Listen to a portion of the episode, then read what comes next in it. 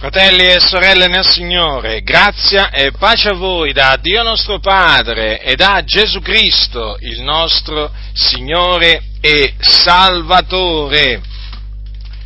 Noi siamo cristiani, portiamo il nome di cristiani perché siamo discepoli di Cristo Gesù, avendo creduto in lui.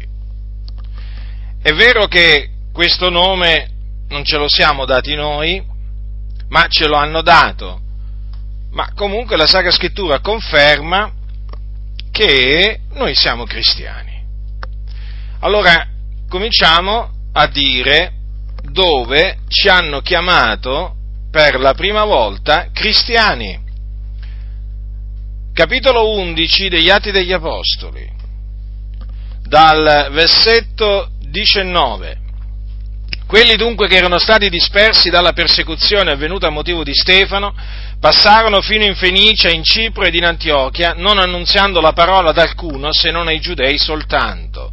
Ma alcuni di loro, che erano ciprioti e cirenei, venuti in Antiochia, si misero a parlare anche ai greci, annunziando il Signore Gesù e la mano del Signore era con loro e gran numero di gente, avendo creduto, si convertì al Signore. E la notizia del fatto venne agli orecchi della chiesa che era in Gerusalemme, onde mandarono Barnaba fino ad Antiochia, ed esso, giunto là e veduta la grazia di Dio, si rallegrò e li esortò tutti ad attenersi al Signore, con fermo proponimento di cuore, poiché egli era un uomo da bene, pieno di Spirito Santo e di fede, e gran moltitudine fu aggiunta al Signore. Poi Barnaba se ne andò a Tarso a cercare Saulo, e avendolo trovato lo menò ad Antiochia e avvenne che per lo spazio di un anno intero parteciparono alle raunanze della Chiesa ed ammaestrarono un grande popolo e fu in Antiochia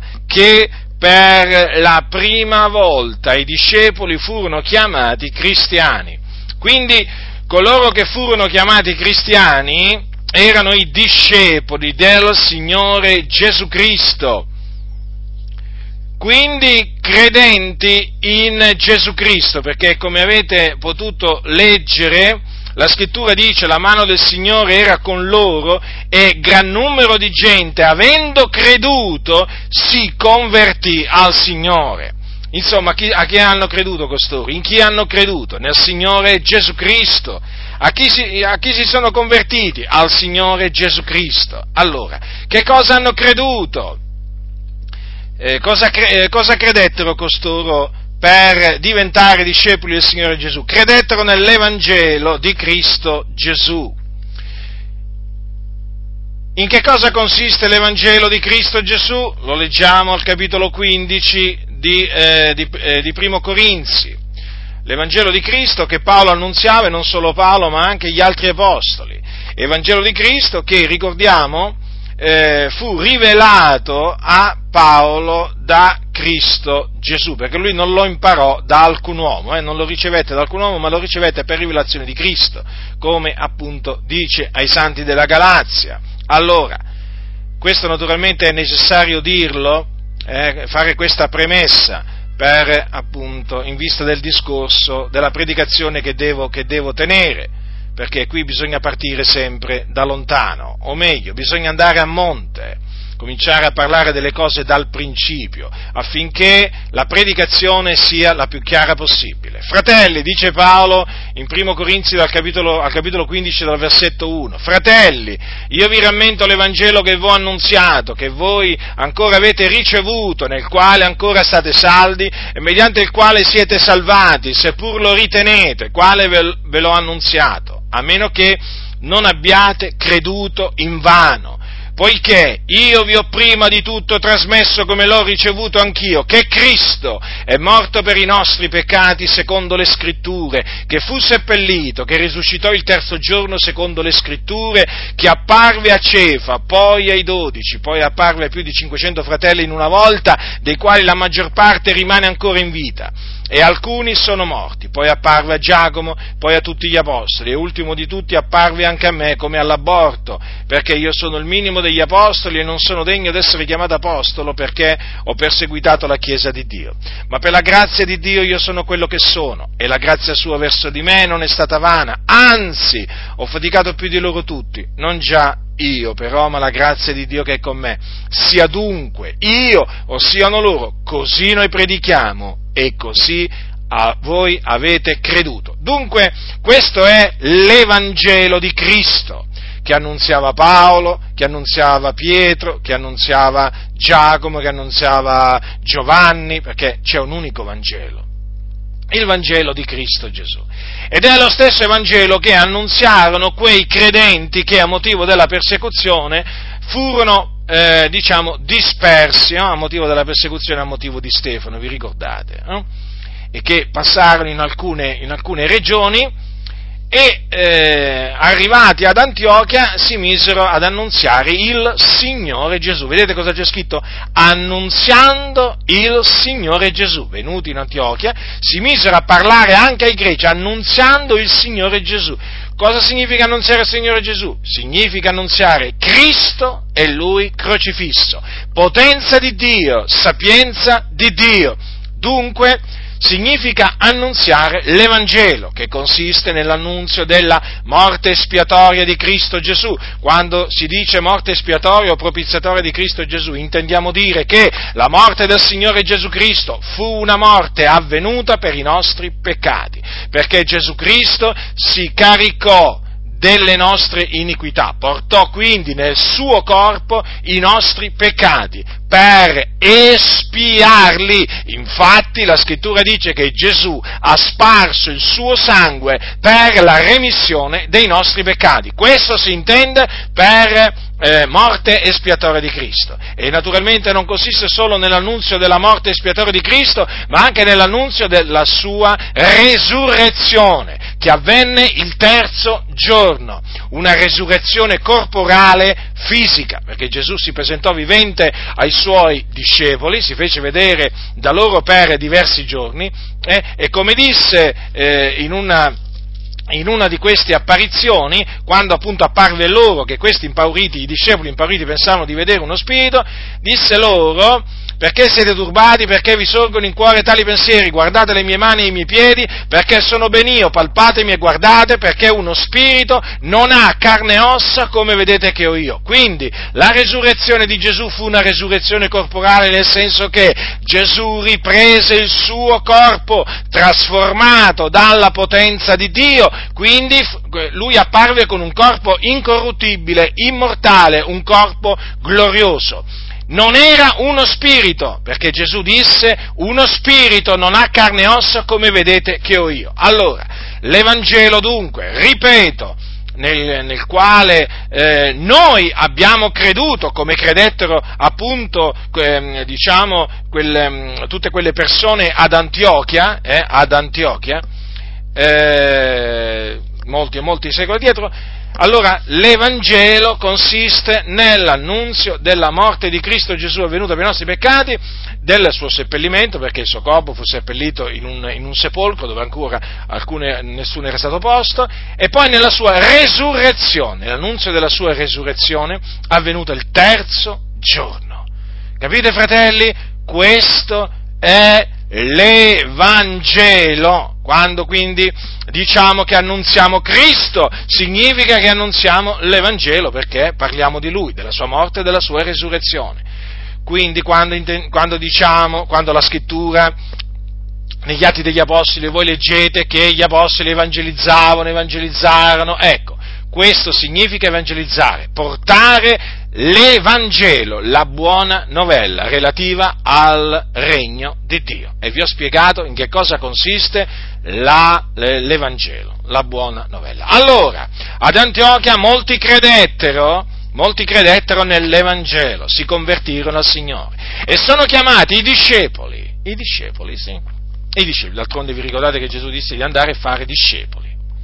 Infatti gli apostoli facevano discepoli. Allora, in questo caso, vedete, si parla di eh, quelli che erano stati dispersi dalla persecuzione, quindi dei credenti a tutti gli effetti, che fecero discepoli. Eh? Allora, ad Antiochia, eh, ad Antiochia, che eh, non confondete con un'altra Antiochia però, eh? allora questa è Antiochia di Siria, poi c'è Antiochia di Pisidia che è un'altra eh, si trova in un, altro, in un, altro, posto. Allora qui eh, si parla di Antiochia di Siria, eh, dove per la prima volta i discepoli furono chiamati cristiani. Allora, furono chiamati cristiani eh, naturalmente per la semplice ragione che erano discepoli di Cristo. E allora gli, gli affibbiarono questo, questo nome.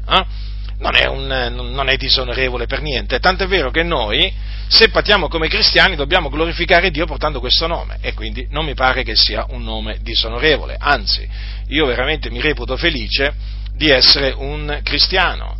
Eh, mi glorio nel Signore per essere un cristiano perché appunto sono un discepolo di Cristo Gesù, di colui che ha detto io sono la via, la verità e la vita, di colui che ha detto io sono la resurrezione, di colui che fu morto ed è tornato in vita ed ora vive nei secoli dei secoli e che un giorno tornerà, tornerà il Signore Gesù dal cielo eh, e, e si vendicherà.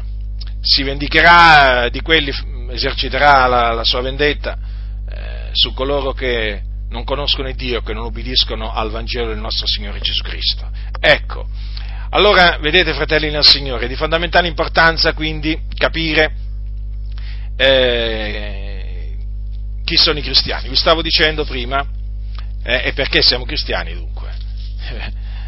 Allora, vi stavo dicendo prima che noi dobbiamo glorificare Dio portando questo nome. Lo dice l'Apostolo Pietro, sospinto, sospinto dal, mm, dallo Spirito Santo nella sua prima epistola, quando dice agli eletti, badate bene, agli eletti, Pietro Apostolo di Gesù Cristo, agli eletti che vivono come forestieri nella dispersione del ponto della Galazia, della Cappadocia, dell'Asia e della Bitinia, eletti secondo la prescenza di Dio Padre, mediante la santificazione dello Spirito, ad ubbidire, ad essere cosparsi del sangue di Gesù Cristo. Grazie e pace vi sono moltiplicate. Ecco, questi, questo è scritto all'inizio della sua prima epistola e in questa epistola dice l'Apostolo Pietro quanto segue. Se siete vituperati per il nome di Cristo, beati voi, perché lo Spirito di gloria, lo Spirito di Dio riposa su voi. Nessuno di voi patisca come omicidio o ladro o malfattore o come ingerentesi nei fatti altrui, ma se uno patisce come cristiano, non se ne vergogni, ma glorifichi Dio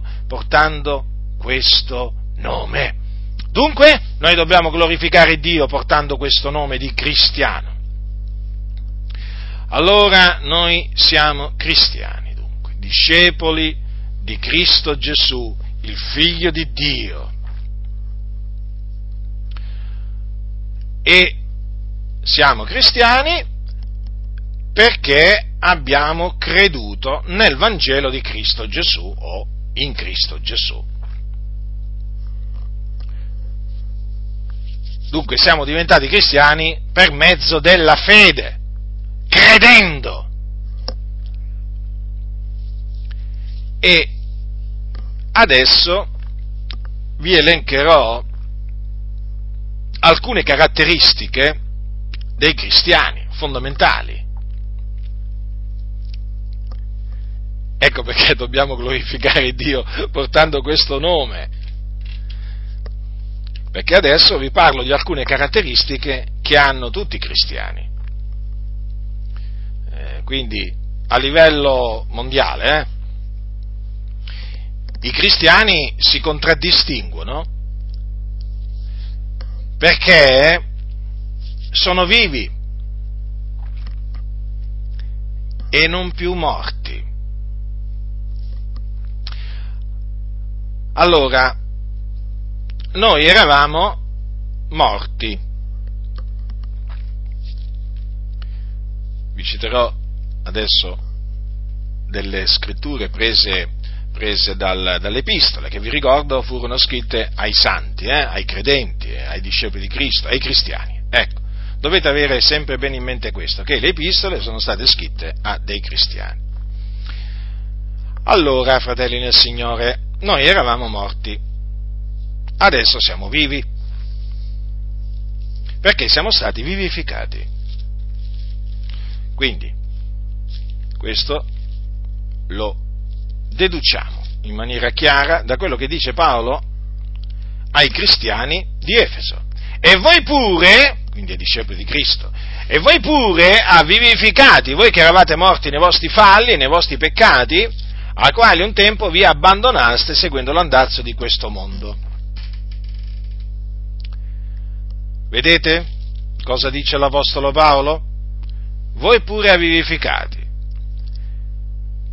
Voi che eravate, quindi se lo erano prima, poi non lo sono più. Infatti dice che voi pure ha vivificati, erano vivi e non più morti. Ecco, noi siamo vivi e non più morti. Perché eravamo morti? Eravamo morti perché il salario del peccato è la morte. Infatti vedete cosa c'è scritto? Eravamo morti nei nostri falli e nei nostri peccati. In noi non c'era vita spiritualmente parlando, noi eravamo veramente senza vita. E che vita potevamo avere? Se Gesù è la vita, eravamo senza Cristo, non potevamo, non potevamo essere viventi, eravamo morti, perché eravamo schiavi del peccato. Servivamo il peccato e il peccato ci ha retribuiti, ci retribuiva con la morte, perché il salario del peccato è la morte. Ma a Dio è piaciuto vivificarci, quindi darci la vita. Vedete dunque? Questa è una delle caratteristiche dunque che hanno tutti i cristiani perché anche se l'Apostolo Paolo ha detto queste parole agli Efesini, eh, ai cristiani di Efeso, è evidente che queste parole riguardano tutti i cristiani. I cristiani e naturalmente sono stati vivificati credendo nel Vangelo, eh, perché tutto questo è avvenuto credendo nel Vangelo, nella parola della vita chiamato anche l'Evangelo della nostra salvazione.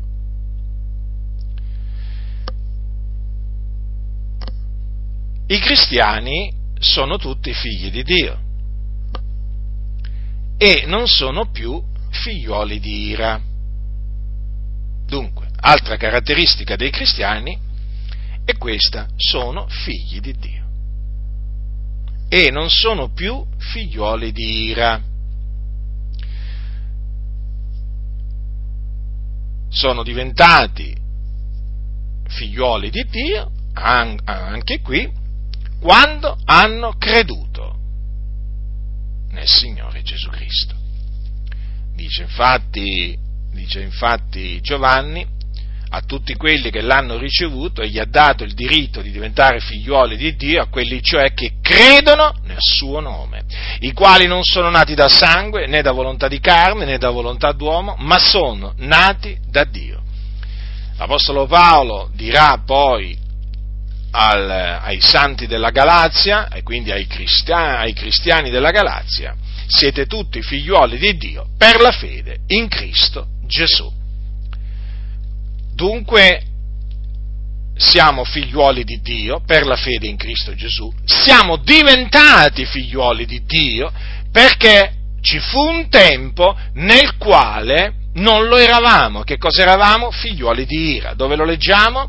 Lo leggiamo eh, all'epistola di Paolo agli Efesini e voi pure vivificati, voi che eravate morti nei vostri falli, nei vostri peccati, ai quali un tempo vi abbandonaste, seguendo l'andazzo di questo mondo, seguendo il principe della potestà dell'aria, di quello spirito che opera al presente negli uomini ribelli, nel numero dei quali noi tutti pure, immersi nelle nostre concupiscenze carnali, siamo vissuti altra volta obbedendo alle voglie della carne e dei pensieri, ed eravamo per natura figliuoli di ira, come gli altri notate, eravamo per natura figliuoli di ira come gli altri. Quindi noi non siamo stati mai per natura figliuoli di Dio. Hm? Sapete che c'è una falsa dottrina che sostiene che tutti gli uomini sono figli di Dio, no? nascono figli di Dio, ma che è falso. Noi eravamo per natura figlioli di, di ira, eh, di ira come gli altri. Poi siamo credendo nel Signore Gesù Cristo, siamo diventati figlioli. Quindi, mediante la fede nel Signore Gesù Cristo, siamo nati da Dio. Infatti, cosa dice, cosa dice Giacomo? Che chiunque crede che Gesù è il Cristo è nato da Dio, quindi si nasce da Dio credendo nel Signore Gesù Cristo. Quando si nasce da Dio si diventa figliuoli di Dio. Vedete come la scrittura spiega la scrittura. Dunque, quando noi abbiamo creduto nel Signore Gesù Cristo, siamo diventati figliuoli di Dio. Ed eravamo, quando invece eravamo figliuoli di ira, prima, no? prima di diventare figliuoli di Dio, eravamo figliuoli di ira. Pensate, che espressione, figliuoli di ira! L'ira di Dio era sopra di noi. Sì, l'ira di Dio era, era sopra di noi, fratelli, proprio così. In quel tempo, quando eravamo nel mondo senza Cristo, senza Dio e quindi senza alcuna speranza, l'ira di Dio era sopra di noi. Ma veramente il Signore ci ha fatto grazia, ci ha dato veramente di credere nel, nel suo figliolo Gesù Cristo affinché veramente quell'ira eh, fosse rimossa. Infatti ecco perché è scritto che chi crede nel figliolo ha vita eterna, ma chi rifiuta di credere al figliolo non vedrà la vita, ma l'ira di Dio resta sopra lui. Vedete? Quindi, l'ira di Dio era sopra di noi. Credendo nel figliolo di Dio, il Dio ha rimosso la sua ira da sopra di noi. Quindi noi non siamo più figlioli di ira, ma figlioli di Dio. Pensate, fratelli, quanto amore il Signore ha manifestato verso di noi, eh? verso di noi che non meritevamo alcunché da Lui, di ricevere da Lui. Eh? Quanto amore il Signore ha manifestato verso di noi, dandoci d'essere chiamati Suoi figlioli. Tali siamo, eh? Il mondo non ci conosce perché non ha conosciuto Lui, ma Dio ci conosce, ci conosce a fondo. Il Dio conosce i suoi figlioli e i suoi figlioli conoscono Lui. Perché? Perché Lui è il loro Padre. Quindi vedete, fratelli nel Signore, anche questa è una caratteristica dei cristiani. Sono figli di Dio e non sono più figlioli di ira. I cristiani, un'altra caratteristica, sono giusti e non più peccatori. E questo perché, avendo per mezzo della fede in Cristo Gesù, sono stati giustificati, quindi resi giusti. Infatti leggiamo, leggiamo nell'epistola di Paolo ai Romani leggiamo quanto segue. Quanto segue. Dice, il Dio mostra la grandezza del proprio amore per noi in quanto che mentre eravamo ancora peccatori, Cristo è morto per noi. Tanto più dunque, essendo ora giustificati per il suo sangue, saremo per mezzo di lui salvati dall'ira. Vedete che l'Apostolo Paolo dice che noi ora siamo giustificati per il sangue di Cristo Gesù. Quindi, mediante la fede in Cristo Gesù, noi siamo stati giustificati, resi giusti. Il giusto vivrà per la sua fede e questo si è adempiuto in noi. Quando abbiamo creduto, siamo stati giustificati, resi giusti. Abbiamo ottenuto la giustizia di Dio che si basa sulla fede in Cristo Gesù. non è una giustizia che si basa sulle opere, ma è una giustizia che si basa sulla fede in Cristo Gesù. Ecco perché è scritto il giusto vivrà per la sua fede.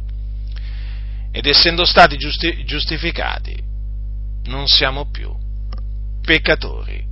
Questo non significa che siamo perfetti, nel senso non siamo mica di quelli che andiamo in giro a dire ah ma noi siamo senza peccato, o noi siamo arrivati alla perfezione. No, assolutamente. Difatti Giacomo, eh, Giovanni, l'Apostolo Giovanni, dice in una, in una delle sue epistole, se diciamo di essere senza peccato, inganniamo noi stessi e la verità non è in noi. E non solo, dice anche, se diciamo di non avere peccato lo facciamo bugiardo e la sua parola non è in noi. Quindi lungi da noi dal dire che siamo senza peccato, che non abbiamo peccato.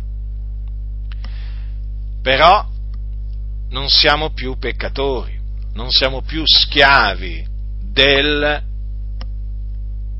del peccato. Perché chi commette il peccato, come dice la Sacra Scrittura, dice così, chi commette del peccato è dal diavolo, perché il diavolo pecca dal principio. Dunque, essendo stati giustificati, noi non siamo più dei peccatori.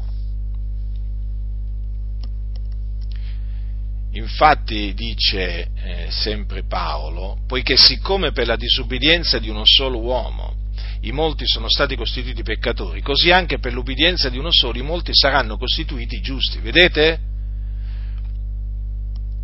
La scrittura è chiara, eh, fratelli nel Signore. Quindi non vi lasciate ingannare eh, da coloro che dicono, ah, ma siamo tutti peccatori. No, non è così. Eravamo peccatori. Adesso il Signore Adesso siamo giustificati perché Egli ci ha giustificati, altrimenti che senso avrebbe dire il Signore ci ha giustificati? Ma che senso avrebbe? Che senso avrebbe dire eh, che Dio ci ha giustificati per mezzo della fede in Cristo Gesù? Ma se fossimo ancora peccatori, allora saremmo ancora perduti, ma allora saremmo ancora sotto la potestà di, mm, di Satana, ma allora l'ira di Dio sarebbe ancora sopra di noi, ma allora saremmo ancora sulla via della perdizione, ma allora, eh, allora saremmo ancora perduti. Fratelli nel Signore, attenti a come parlate, non vi lasciate ingannare eh, da quei cianciatori che sono dietro i pulpiti, che non conoscono le scritture, conoscono solo quattro versetti della Bibbia, ripetono sempre quelli, eh, ma non conoscono le sacre scritture. Molti di loro sono peggio dei preti. Mi sto accorgendo che ci sono preti che conoscono meglio le scritture di tanti pastori. Voi direte veramente? Sì, sì, ve lo posso assicurare c'è un'ignoranza in mezzo alle chiese evangeliche spaventosa, spaventosa. Io non sopporto sentire uno che si dichiara cristiano evangelico eh, e, e, non solo, anche predicatore, pastore, quello che è, non sopporto che dica dal pulpito siamo tutti peccatori. Come? E a chi stai predicando allora? E allora vuol dire che tu ti inserisci tra i peccatori, vuol dire che ancora, se dici così, vuol dire che sei ancora un peccatore, vuol dire che sei ancora perduto. Io quando predico, eh, non mi metto a dire siamo tutti peccatori. Ero un peccatore, semmai, ma il Signore mi ha giustificato. Se no che cosa vado a predicare? Ma se no che cosa vado a predicare? Ma che cosa vado a predicare? Dovrei predicare prima a me stesso vado a predicare agli altri quando ancora devo predicare a me stesso, eh? vado a dire agli altri di credere quando ancora devo credere io, ma allora qui c'è qualcosa che non va, è certo che c'è qualcosa che non va, o è un modo di parlare sbagliato, cioè nel senso, nel senso un modo di parlare sbagliato che uno assume così, voglio dire, magari senza rendersene conto, voglio dire per ignoranza così, o altrimenti veramente lui lo dice perché anche, anche lui eh, si annovera tra i, tra i peccatori. qui le cose sono due, o è, un, o, è, o è, un, peccatore giustificato dal Signore quindi è un giusto e non più un peccatore e sbaglia per mancanza di conoscenza, eh? O, altrimenti, o, altrimenti, è ancora proprio perduto, morto nei suoi, pecca- nei suoi, nei suoi falli, nelle sue, nelle sue, trasgressioni e quindi non può dire altrimenti.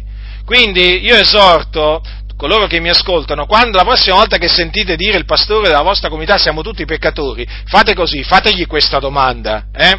E fategliela pubblicamente, così risponde, pubblica, risponde pubblicamente, non fategliela dopo il culto, fategliela pubblicamente, ascoltatevi a voi, a voi, fratelli dico questo, fategli eh, questa domanda pubblicamente, eh, gli dovete dire, ma ascolta, tu hai detto che sei un peccatore, quindi sei perduto? Spiegaci questo. Hai detto che siamo tutti peccatori, quindi noi vorremmo sapere da te, tu che sei pastore e che ci devi ammaestrare, istruire, vogliamo sapere se tu sei un peccatore sulla via della perdizione. Hai la certezza della salvezza o sei ancora perduto? Eh? Se morissi in questo momento, dove andrebbe l'anima tua? Fategli questa domanda, visto e considerato che lui si annovera tra i peccatori, così scoprirete se l'ha detto così, diciamo, per mancanza di conoscenza o se l'ha detto proprio perché anche lui è ancora un peccatore. Eh? Voi direte, può essere mai che ci sono pastori peccatori ancora e non, eh, diciamo sulla via della perdizione? Ma certo, ce ne sono tanti. Anche nelle chiese pentecostali, soprattutto si annidano tra i figli dei cosiddetti pastori. Eh?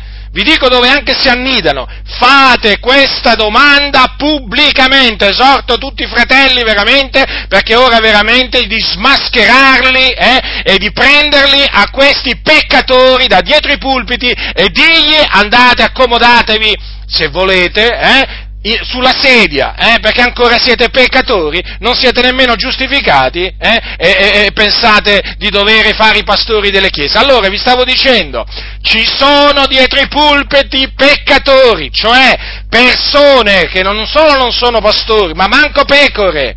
Avete capito? Nemmeno pecore. Quindi affinché siano smascherati, eh, dovete naturalmente pubblicamente fargli questa domanda. Eh sì, gli dovete fare questa domanda, ma tu sei un giusto o un peccatore? Vogliamo sapere questo. Perché dici siamo tutti peccatori, quindi tu ti annoveri tra i peccatori. Quando evangelizzi ti sentiamo dire siamo tutti peccatori, ci dobbiamo ravvedere, dobbiamo tutti credere, no? Perché poi dicono pure questo. E allora fategli questa domanda, ma tu sei un giusto o un peccatore? Hai creduto nel Signore Gesù? Che cosa hai creduto? Hai la certezza della remissione dei tuoi peccati? Hai la certezza della vita eterna? Dove vai se muori questa notte? Dove vai? Questo gli dovete chiedere ai vostri pastori che parlano in questa maniera. Basta, basta essere ingannati, fratelli nel Signore. Siete stati ingannati abbastanza per tutto questo tempo, non vi pare? Eh? Ma non vi pare che sia giunta l'ora veramente di cominciare a smascherare questi impostori che stanno dietro i pulpiti, che hanno il tesserino di pastori che non sono manco pecore? Manco pecore! Infatti non parlano come le pecore, parlano come capre! Certo, c'è una, disti- c'è una netta differenza tra il parlare di una pecora e il parlare di una capra. Eh sì, la pecora, la pecora ha obbedito al Signore, la capra è una ribelle, non ha obbedito al Signore, avete capito? E allora? Guardate fratelli, ve lo ripeto, dietro i pulpiti si annidano, si annidano, eh? diciamo così, pastori che non sono manco pecore, eh? cioè, quindi manco credenti.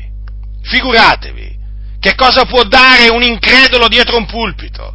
Che cosa può dare? Che cosa può dire? Poi vi meravigliate che mancano di autorità? Eh, che autorità possono avere dei peccatori che predicano eh, senza, senza, essere salvati, cioè persone che non sono ancora salvati? Cioè, avete presenti i preti? Eh? Che cosa vi aspettate da un prete?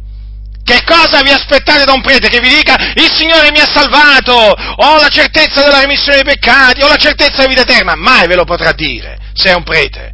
Allora, che cosa vi, perché, perché non ha creduto nel Signore Gesù, perché non è nato da Dio. Allora, che cosa vi aspettate da un pastore evangelico, eh, che non è ancora nato di nuovo?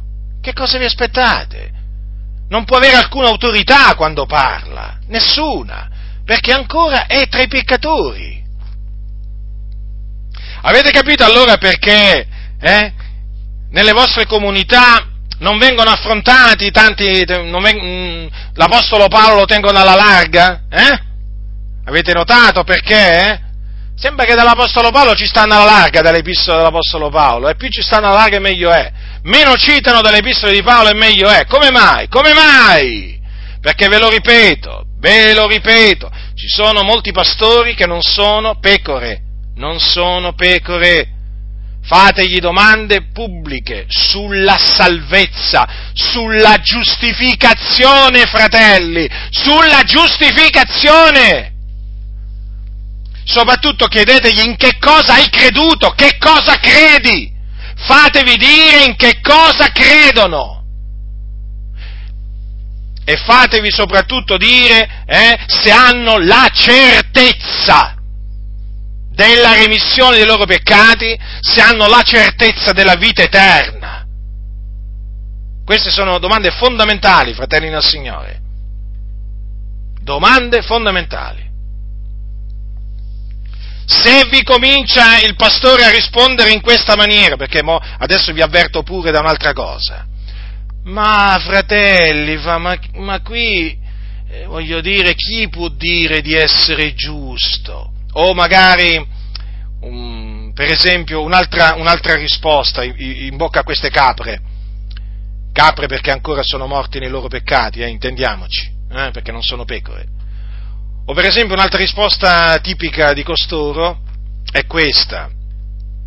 Beh, fratelli, ma solo Dio lo sa chi va in cielo, come solo Dio lo sa. Questo è sicuro, ma tu non lo sai se vai in cielo? Non ho capito io. Dio lo sa, certo chi va in cielo, Dio sa anche chi va all'inferno, se è per questo. Ma tu sai o non sai? Che cosa sai? Cioè tu, tu, cosa sai tu? Diceva, diceva Giovanni, io avevo scritto queste cose affinché sappiate che avete la vita eterna. Quindi i santi hanno la vita eterna. E questo significa che hanno la certezza che quando moriranno andranno col Signore in cielo. Non sono perfetti, hanno i loro difetti, questo sì, però ricordate il sangue di Gesù eh, ci purifica da ogni peccato. Allora il punto è questo, fratelli, se vi danno risposte del genere dovete sapere che quella comunità in mano a un incredulo, a un peccatore, che ha bisogno ancora di ravvedersi e di credere nel Signore Gesù Cristo. Capite? Se il pastore della vostra chiesa, io ve lo ripeto, vi risponde in questa maniera, sappiate che non è un figliuolo di Dio. Quando cominciano a dire ma solo Dio lo sa, e chi di noi può dirlo? assomigliano un po' a, a, ai cattolici. Eh? E certo, infatti per quello vanno d'accordo, no? i perduti vanno d'accordo con i perduti, hanno comunione con i perduti, i perduti, noi no, loro sì, capite? E allora questo è il punto, fratelli nel Signore. Eh? Infatti i cattolici romani, quando voi gli chiedete, tu hai la certezza di vita eterna, ma chi può dirlo? non sono presuntuoso, solo Dio lo sa, e adesso anche in mezzo alle chiese evangeliche molti rispondono così, ma anche in mezzo alle chiese pentecostali, eh? Quindi mettete alla, vostra, alla prova i pastori. Ma è chiaro, è ora di metterli alla prova questi pastori, perché ci sono pastori messi lì dalla massoneria. Sono servi di Satana. E quindi eh, la maniera per, diciamo, far sì che si manifestano è proprio fargli delle domande personali, personali, sì, perché la Chiesa deve sapere, deve sapere, anche perché oggi nelle denominazioni i pastori vengono mandati dalla sede centrale, no? Te ne mandano uno da, da Canicattì, a, Cani, eh, a Canicattì mandano quello da Milano, capite? Cioè tu non sai chi, hai, chi, chi, chi avete davanti, non lo sapete. Quindi dovete fargli delle domande molto precise, personali. Capite? Fratello, ti sei ravveduto dei tuoi peccati? Sì, sì, queste domande dovete fare ai pastori. Perché ve lo ripeto, ci sono impostori. Ti sei ravveduto dei tuoi peccati? Hai creduto nell'Evangelo di Cristo? Hai la certezza della remissione dei peccati? Hai la certezza della salvezza? Sì. Avete il diritto e il dovere di fare queste domande per il vostro bene, Ve lo dico per il vostro bene, eh, fratelli, perché so che in mezzo alle chiese la massoneria ha messo tanti, su- t- tanti suoi membri che non sono salvati. Tra i pastori, sì, tra i pastori, non sono salvati. Sono dei peccatori. Ma ecco perché gli sentite dire siamo peccatori, siamo tutti peccatori, e poi si scagliano contro di noi. Perché? Perché diciamo che siamo giusti. Perché il Signore ci ha giustificati. Capite? Quindi sveglia, fratelli nel Signore, eh? è ora di svegliarsi, basta dormire. Eh? E basta anche farsi addormentare dalle ciance di questi quattro impostori qua che ci sono in mezzo, in mezzo, in mezzo, in mezzo alle denominazioni. Quindi noi siamo stati giustificati. Ma io dico, no, perché questa cosa, guardate, fratelli del Signore, è una cosa che mi fa indignare profondamente da molti anni, eh? Ogni volta quando ci penso mi fa indignare. Ma io quando penso all'Apostolo Pietro, eh? l'Apostolo Pietro, il giorno della Pentecoste, vi ricordate, vi ricordate cosa c'è scritto? Ascoltate, ascoltate. Con molte altre parole li scongiurava e li esortava dicendo salvatevi da questa perversa generazione. Salvatevi. Perché gli ha detto a quei giudei, erano giudei di nascita peraltro, salvatevi da questa perversa generazione. Perché non gli ha detto salviamoci da questa perversa generazione, come se lui ancora fosse stato perduto? No, perché lui era già salvo. E allora diceva a quei giudei di salvarsi, di mettersi in salvo, perché erano perduti. Ma ecco perché gli ha detto ravvedetevi. Gli, quando gli hanno fatto la domanda, fratelli, che dobbiamo fare? Eh? Eh, a Pietro e agli Apostoli. Eh? Pietro non è che gli rispose ravvediamoci. No, no, ravvedetevi. Capite? Salvatevi da questa perversa generazione. Perché? Ma perché gli apostoli erano già salvi. Si stavano eh, rivolgendo a dei peccatori eh, che erano sulla via della perdizione e allora hanno, eh, Pietro gli diceva salvatevi da questa perversa generazione. Ma è chiaro. Vedete dunque la differenza nel parlare? Eh? Capisco sempre di più perché in mezzo alle chiese evangeliche stanno alla larga dell'Apostolo Paolo, soprattutto dell'Apostolo Paolo. Perché gli insegnamenti dell'Apostolo Paolo fanno, manife- diciamo fanno manifestare gli spiriti, gli spiriti seduttori che si sono intrufolati in mezzo alle chiese eh, e che si camuffano. Gli insegnamenti dell'Apostolo Paolo fanno manifestare gli impostori. La dottrina degli Apostoli è così, fratelli, fa manifestare gli impostori. È così. Noi lo vediamo del continuo. Lo vediamo del continuo. Si manifestano gli impostori. Perché si manifestano? Perché predichiamo quello che predicavano gli apostoli, insegniamo quello che insegnavano gli apostoli. Allora gli impostori si manifestano perché gli impostori odiano la verità. Capite? Allora, quindi i cristiani sono giusti, dei giusti, e non sono più dei peccatori. Tutto questo appunto mediante la fede. Allora, i cristiani non sono più nemici di Dio sono riconciliati e non sono quindi più nemici di Dio. Come? Allora noi, certo che eravamo nemici di Dio prima, eh, se eravamo figlioli di Ira, fratelli del Signore, certo che eravamo nemici di Dio. Allora che cosa dice infatti la Sacra Scrittura? La Sacra Scrittura, ricordatevi sempre questo, la Sacra Scrittura va citata, eh?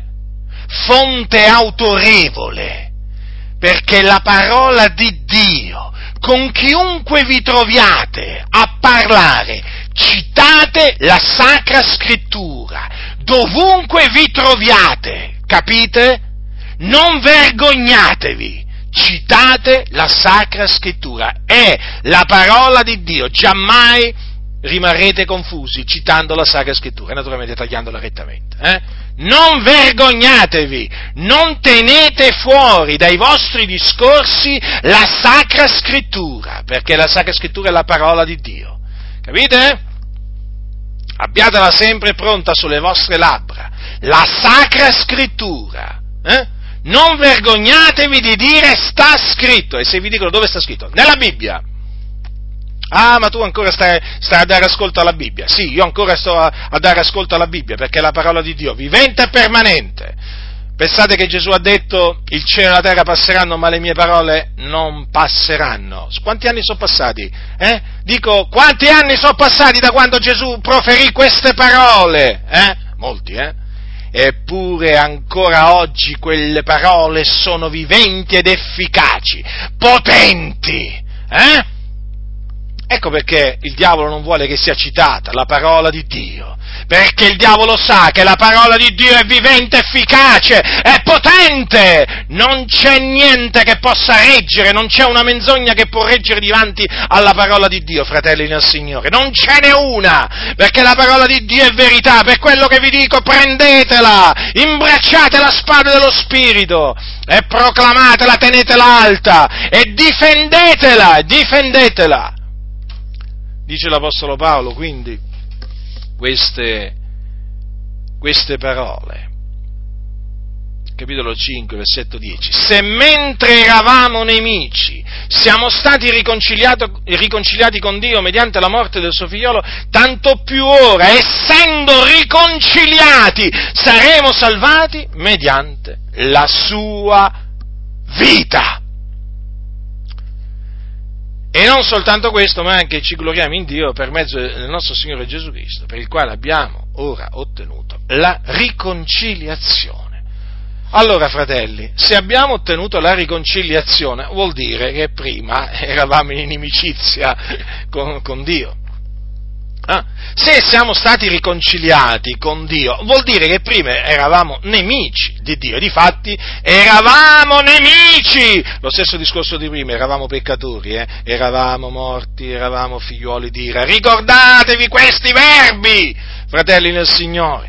Eravamo nemici, ma Dio ci ha riconciliati con sé, in che maniera? Mediante la morte del suo figliolo mediante quindi la morte del Signore Gesù Cristo, mediante la morte propiziatoria, eh, che Lui patì sulla croce del Golgota, noi che eravamo nemici siamo stati riconciliati con, con, Dio. Questo lo dice poi Paolo, eh, lo conferma Paolo ai santi di Colosse quando dice in lui, cioè in Cristo, si compiacque il Padre di far abitare tutta la pienezza e di riconciliare con sé tutte le cose per mezzo di Lui, avendo fatto la pace mediante il sangue della croce, per mezzo di Lui dico, tanto le cose che sono sulla terra quanto quelle che sono nei cieli, e voi che già eravate estranei e nemici nella vostra mente e nelle vostre opere malvagie, ora Dio vi ha riconciliati nel corpo della carne di Lui, per mezzo della morte d'esso, per farvi comparire davanti a sé santi e immacolati e irreprensibili seppur perseverate nella fede, fondati e saldi e non essendo smossi dalla speranza dell'Evangelo che avete udito, che fu predicato in tutta la creazione sotto il cielo e del quale io Paolo sono stato fatto ministro. Allora eravamo nemici nella nostra mente e nelle nostre opere malvagie, quindi vedete anche nei nostri pensieri, eh? Vedete? Perché noi avevamo pensieri malvagi. Eh, nelle nostre nella nostra mente eravamo nemici di Dio. Eh? E nelle nostre opere malvagie, quindi anche negli atti, eh? eravamo. Poi Dio ci ha riconciliati a sé mediante la morte di Cristo Gesù. Capite dunque? C'è sempre la morte di Gesù nel mezzo, fratelli. Ricordatevelo, ricordatevelo, ricordatevelo. La morte del Signore Gesù la croce del Signore Gesù. Paolo diceva ai santi di Corinto, mi proposi di non sapere altro fra voi fuorché Cristo e Lui crocifisso. Eh? Eh? Paolo si gloriava della croce del Signore nostro Gesù Cristo. Ma fatevi queste domande, ma perché Paolo parlava così spesso della croce di Cristo, della morte di Cristo, fratelli? Perché è stato mediante la morte di Cristo sulla croce che noi che eravamo nemici di Dio nella nostra mente, nelle nostre opere malvagie, siamo stati riconciliati con Dio. Riconciliati con Dio, fratelli, riconciliati con Dio. Quindi vedete i cristiani sono riconciliati. Eh? Persone riconciliate con Dio, non più nemiche di Dio. Quindi esistono, eh? Esistono, esistono i nemici di Dio. È come se esistono. Peraltro vi ricordo, fratelli nel Signore, siamo stati riconciliati con Dio, quindi attenti a non diventare eh, di nuovo nemici di Dio. Eh? Perché poi, sapete, da amici di Dio che siamo, possiamo pure eh, diventare suoi nemici. Sì, come, come, divennero suoi nemici no? quei credenti a cui, schisse, a cui schisse Giacomo. Vi ricordate Giacomo, il fratello del Signore? Eh? Quando disse o gente adultera, non sapete voi che l'amicizia del mondo è inimicizia contro Dio? Chiunque vuole essere amico del mondo si rende nemico di Dio. Quindi attenti perché l'amore per il mondo, l'amicizia del mondo rende, rende nemici di Dio. La scrittura è chiara. L'amicizia del mondo è inimicizia contro Dio. Quelli che sono amici del mondo vi posso assicurare che sono nemici di Dio. E quanti ce ne sono? Quanti ce ne sono nelle denominazioni evangeliche? Uh, un enorme numero di nemici di Dio. E come si riconoscono? Eh, sono amici del mondo. Non è che ci vuole molto, eh? Amici del mondo. Infatti, parlano come quelli del mondo, ragionano come quelli del mondo, vivono come quelli del mondo, proprio si sono conformati proprio alle, eh, si sono conformati al presente secolo malvagio. Eh? Amici del mondo. Eh, sono nemici di Dio. Diven- eh, sono diventati nemici di Dio. Eh, la verità è questa, fratelli del Signore, lo so, è dura, però è la verità. A che serve lusingare, avere tanti che ti dicono amen, amen, amen? Sì, con le lusinghe ti prendi gli amen. Eh? A che serve? Stai ingannando le persone. Ma che ti servono tutti quegli amen? Tu che lusinghi le anime, gli dici un sacco di menzogne, ma che ti servono quegli amen? A farti grande davanti all'uomo, eh? A farti grande davanti alla denominazione, eh? Insensato, ma ravvediti, convertiti e smetti di dire menzogne dal pulpito, ma convertiti e comincia a predicare la verità. Allora dunque i cristiani sono persone riconciliate con Dio e non più nemiche di Dio. Allora i cristiani un'altra caratteristica che hanno è che sono liberi, liberi Libertà, ah, bella parola questa, eh? Libertà, quanto si sente parlare di libertà, eh? Allora, i cristiani sono liberi, noi siamo liberi, eh? ma liberi da che cosa? Siamo liberi dal peccato. Perché? Perché eravamo schiavi del peccato. Eravamo, eravamo, eravamo. Allora andiamo a vedere cosa dice la Sacra Scrittura. Allora, Romani, capitolo 6. Paolo dice ai cristiani di Roma, ma sia ringraziato il Dio che eravate bensì servi del peccato, ma avete di cuore obbedito a quel tenore di insegnamento che vi è stato trasmesso ed essendo stati affrancati dal peccato siete divenuti servi della giustizia. Avete notato dunque? Eh? Allora, noi eravamo bensì servi del peccato, certo lo servivamo, infatti come vi ho detto prima, noi servivamo il peccato in quel tempo, quando eravamo senza Cristo, senza Dio nel mondo, il peccato ci ripagava con la morte. Allora eravamo servitori del peccato, ma il Signore ci ha affrancati dal peccato. Nel momento in cui abbiamo creduto nel Signore Gesù Cristo, siamo stati liberati dal dominio del peccato a Lui che ci ama e ci ha liberati dai nostri peccati col suo sangue ci ha fatti essere un regno e sacerdoti all'Iddio e Padre suo, a Lui siano la gloria e l'impero nei secoli dei secoli. Amen. Quel Lui è il Signore Gesù Cristo. Allora ci ha liberati dai nostri peccati, vedete? Schiavi del peccato eravamo? Eravamo. Eh, vedete qua cosa dice Paolo ai cristiani di Roma? Eh? Eravate! Mm. Eravate. Allora, prima eravamo servi del peccato e adesso cosa siamo? Siamo liberi perché siamo stati affrancati dal peccato. Sì, ma attenzione, siamo mica liberi di fare quello che vogliamo noi, eh? Perché? Perché noi siamo servi della giustizia, servi, schiavi di Cristo. Eh? Come schiavi di Cristo? Non ho mai sentito questa espressione, non l'hai mai sentita? Eppure è biblica.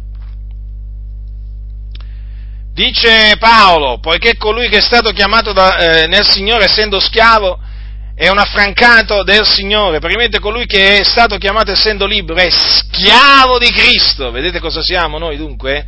Schiavi di Cristo. Beh, vo- volete, volete, veramente uh, fare un paragone tra l'essere schiavi del peccato e essere schiavi di Cristo? Eh, c'è una differenza abissale. C'è una differenza abissale. Cioè, quando, era, quando servivamo il peccato venivamo ripagati con la morte.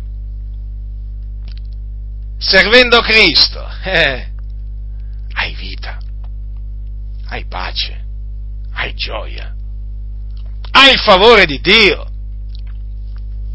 Eh, la differenza è enorme.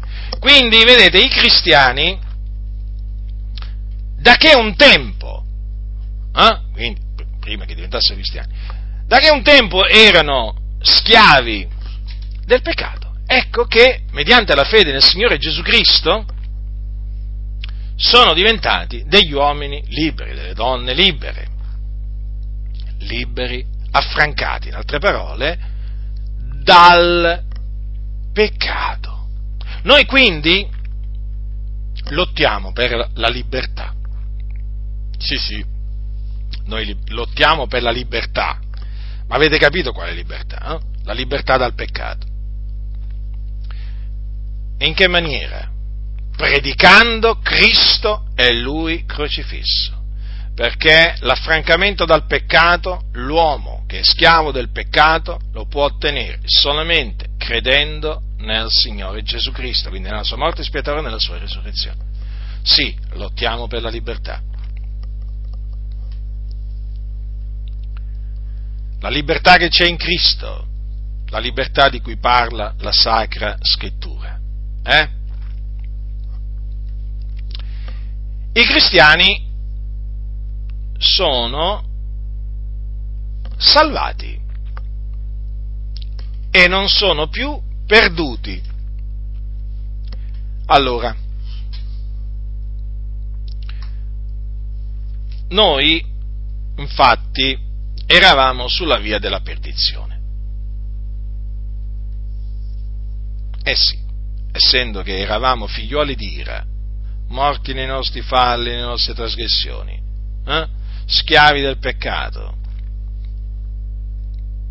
peccatori, nemici di Dio, eravamo sulla via della perdizione, eravamo perduti, perduti, perduti eravamo come pecore erranti, brancolevamo nel buio, senza sapere dove andavamo. Buio, buio, buio. Io mi ricordo, ero nel buio. Eravamo su quella, su quella strada, eh? spaziosa, che mena in perdizione. Mm? La via che mena alla perdizione. Eravamo su quella strada, fratelli. Ricordo ancora veramente quando durante la notte mi ricordo mi svegliavo talvolta all'improvviso quando ero senza Cristo, che andavo a scuola, talvolta mi svegliavo veramente dopo aver avuto degli incubi, e sudato, impaurito, perché? Eh, più di una volta è successo che in un sogno mi vedevo perduto.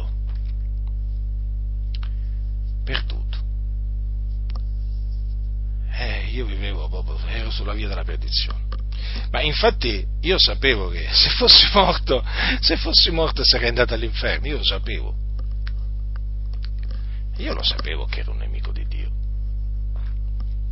Sì, è vero che mi presentavo come cristiano evangelico, però dentro di me lo sapevo, quale cristiano, ma quale evangelico? Cioè, ero uno di quei cristiani evangelici che appunto lo sono di nome, cioè che, lo, lo ero, che, sono, che sono di nome, adesso attualmente no, ma non lo sono di fatto. Ecco, io a quel tempo ero uno dei tanti cristiani evangelici che erano perduti, ecco, perché purtroppo ci sono ancora oggi cristiani, cosiddetti cristiani evangelici che sono perduti. Ed ero sulla via della perdizione. E noi, fratelli nel Signore, eravamo, eravamo perduti. Cosa volete dire? Che eravate salvati in quel tempo? No, io ero perduto. Ma il Signore ha avuto pietà, ha avuto pietà di me come anche ha avuto pietà, eh, pietà di voi, fratelli. Perché vedete, chi sono coloro che sono sulla via della perdizione? Sono gli increduli e noi in quel tempo non credevamo. Che cosa ha detto per esempio l'Apostolo Paolo ehm, ai santi di Corinto, quindi ai cristiani di Corinto. Ascoltate che cosa gli ha detto al capitolo 4. Se il nostro Vangelo è ancora velato, è velato per quelli che sono sulla via della perdizione, per gli increduli, dei quali l'Iddio di questo secolo ha cercato le menti affinché la luce dell'Evangelo della gloria di Cristo, che è l'immagine di Dio, non risplenda loro. Vedete? Qua c'è proprio una descrizione, fratelli, eh, di quello che noi eravamo in quel tempo, quando eravamo senza Cristo, senza Dio nel mondo, quando noi eravamo increduli. Capite che noi ci fu un tempo nel quale eravamo increduli, non credevamo nel Vangelo di Cristo Gesù, non ci credevamo, o per ragione o per l'altra, ma noi non ci credevamo, eravamo increduli. Eh? E dove eravamo? Sulla via della perdizione avevamo la mente accecata dal nemico, dal diavolo, da Satana, il seduttore di tutto il mondo. Ecco dove eravamo noi, sotto la potestà di Satana. Eh? Ecco in che condizione ci trovavamo noi, fratelli, eh? perduti, sulla via della perdizione. Eh, eravamo increduli, eravamo increduli, ma avendo creduto nel Signore Gesù Cristo, eh? ci siamo incamminati, o Dio ha fatto sì che ci incamminassimo per la via della salvezza. E già, e già, siamo adesso sulla via della salvezza, eh? E siamo felici, e cantiamo, e lodiamo e glorifichiamo il Signore per averci messi sulla via della salvezza, perché questa via mena la vita, mena nel regno dei cieli, fratelli del Signore, a differenza della via della perdizione che porta all'inferno. Ecco dove eravamo diretti. Eh? E l'Apostolo Paolo affermava, affermava eh, che era sulla via della salvezza. E certo. Dice così, ai, ai cristiani di Corinto. Capitolo 1, versetto 17. Dice così, perché Cristo non mi ha mandato a battezzare, ma ad evangelizzare, non con sapienza di parola, affinché la croce di Cristo non sia resa vana, poiché la parola della croce è pazzia per quelli che periscono, ma per noi che siamo sulla via della salvazione è la potenza di Dio. Vedete dunque? Eh? Allora, la parola della croce, cioè l'Evangelo, eh? il messaggio di Cristo Gesù e Lui crocifisso, è pazzia per quelli che sono sulla via della perdizione, no? per gli increduli, per quelli le cui menti sono state accecati dal principe di questo mondo, cioè Satana. È pazzia per loro, è pazzia, è pazzia. Ma sapete che ancora oggi la parola della croce è pazzia, no? Perché qualcuno quando legge queste parole può pensare, ma può essere mai che ancora oggi la parola della croce è pazzia per quelli che sono sui livelli della petizione? Eh, certo. E come? Ci chiamano pazzi, infatti. Ci dicono veramente che ci manca qualche rotella. Eh? O uno, qualche, comunque qualche rotella ci manca sicuramente a noi, secondo il loro modo di pensare, no? Secondo il modo di pensare di quelli la, la cui mente è stata accecata da, dal diavolo. E noi siamo dei matti, dei matti, ma perché abbiamo creduto e crediamo in un messaggio pazzo, pazzo, la parola della croce. E sì, perché per eh, per i gentili l'Evangelo di Cristo è pazzia. Per i giudei è scandalo, per i gentili è pazzia. Per tutti costoro no, che sono savi secondo la carne, no? Li, si, si, oggi si fanno chiamare liberi pensatori. Eh? Liberi, Guarda, guardate, quando sentite parlare che quello è un libero pensatore molto conosciuto, ma generalmente un massone lo posso assicurare. Quindi non solo è un libero pensatore, ma anche un libero muratore. Eh? Sono chiamati così i massoni, liberi muratori. Allora, la parola della croce, per questi liberi pensatori, per questi, o filosofi, ecco, i filosofi anche sono chiamati, no? La parola della croce per costoro è pazzia. Come ti dicono? Tu credi di essere salvato, di essere salvato in virtù della morte di un povero uomo che era peraltro un falegname che è morto sulla croce sotto l'impero romano duemila anni fa. Tu credi questo? Cioè, credi veramente che quella sua morte ignobile, orrenda, che facevano i criminali a quel tempo, cioè tu pensi che quella morte sia stata una morte espiatoria? Ma tu sei matto. Ma tu sei matto. Ma credi a Platone, ti dicono, a Socrate, ad Aristotele, a questa con l'alto filosofo credi a Gesù, ma tu sei matto, ti dicono. Sì, sì, è così, fratelli del Signore. È inammissibile per i savi di questo mondo. È inammissibile. Poi quando sentono dire che la parola della croce è sapienza di Dio, sapienza di Dio, sapienza di Dio ti dicono, ma tu sei matto, ma tu hai ricevuto il lavaggio del cervello, ma quale sapienza di Dio? Ma non ti permettere, ti dicono, eh, di parlare in questi termini nel 2016. Capite? Ma noi sappiamo che la pazzia di Dio è più salva degli uomini, la, la debolezza di Dio è più forte degli uomini, fratelli nel Signore. Eh? Noi non ci arrendiamo continuiamo a predicare Cristo e Lui crocifisso, nonostante i tanti insulti, offese e diffamazioni che riceviamo a motivo veramente della parola della croce. Lo sappiamo, lo sappiamo che siamo considerati pazzi, però, appunto, dagli uomini, ma non da Dio, perché agli occhi di Dio siamo savi, perché abbiamo creduto nella Sua parola. Sapienza di Dio, potenza di Dio, per noi, certo, però vedete, noi che siamo sulla via della salvezza, eh, per noi che siamo sulla via della salvezza, la parola della croce, cioè l'Evangelo, è potenza di Dio, sapienza di Dio, però per quelli che sono sulla via della salvezza, vedete? Eh? C'è un sentimento com- completamente opposto. Perché? Perché le loro menti, le menti di quelli che sono sulla via della salvezza e della perdizione, eh, sono state accecate dal diavolo e allora non riescono a vedere, sono ciechi sono, solo nel momento in cui veramente il Signore li illumina, gli apre la mente, allora possono vedere, no?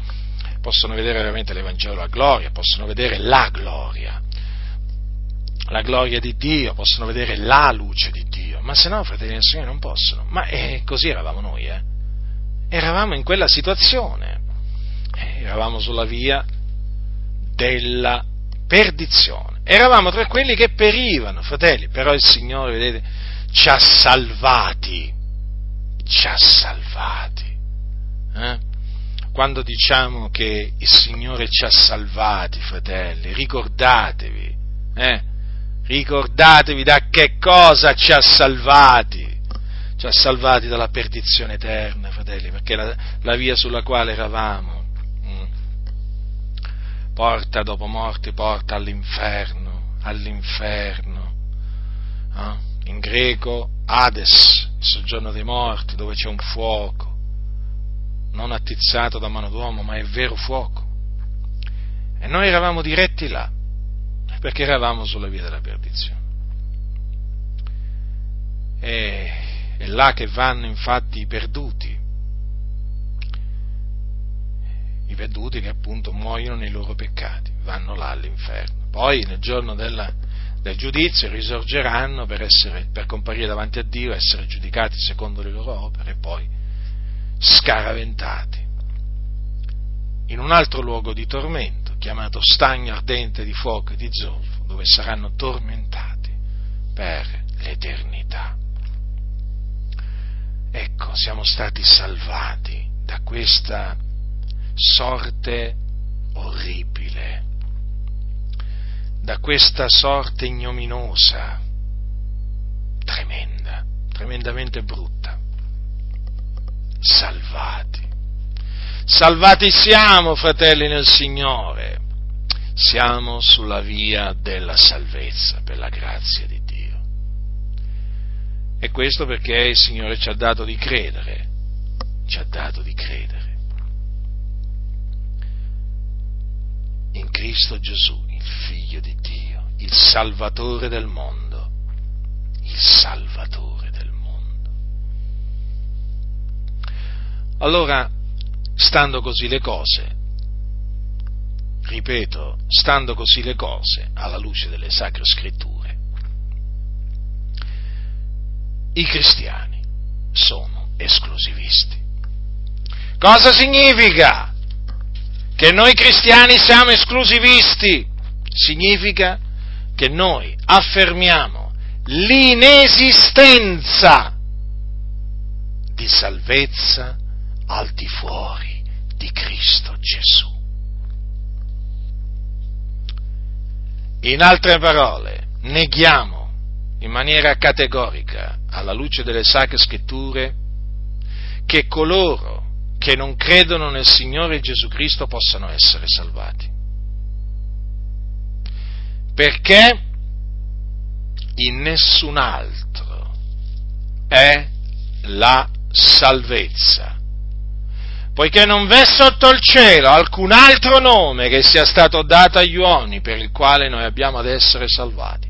Queste parole sono, furono citate da un apostolo ripieno di Spirito Santo, il cui nome era Pietro, uno dei dodici. Dunque, noi cristiani siamo esclusivisti, abbiamo un messaggio esclusivista che esclude dalla salvezza gli increduli. E badate bene che per increduli si intendono coloro che non credono nel Vangelo di Cristo e quindi non sono nati da Dio. Eh, gli increduli. Quindi ci potete mettere tutti dentro, musulmani, buddisti, induisti, scintoisti, eh, seguaci di Platone, di Socrate, massoni, cattolici romani, e tutti quei protestanti che non credono, evangelici, che non credono nell'Evangelo.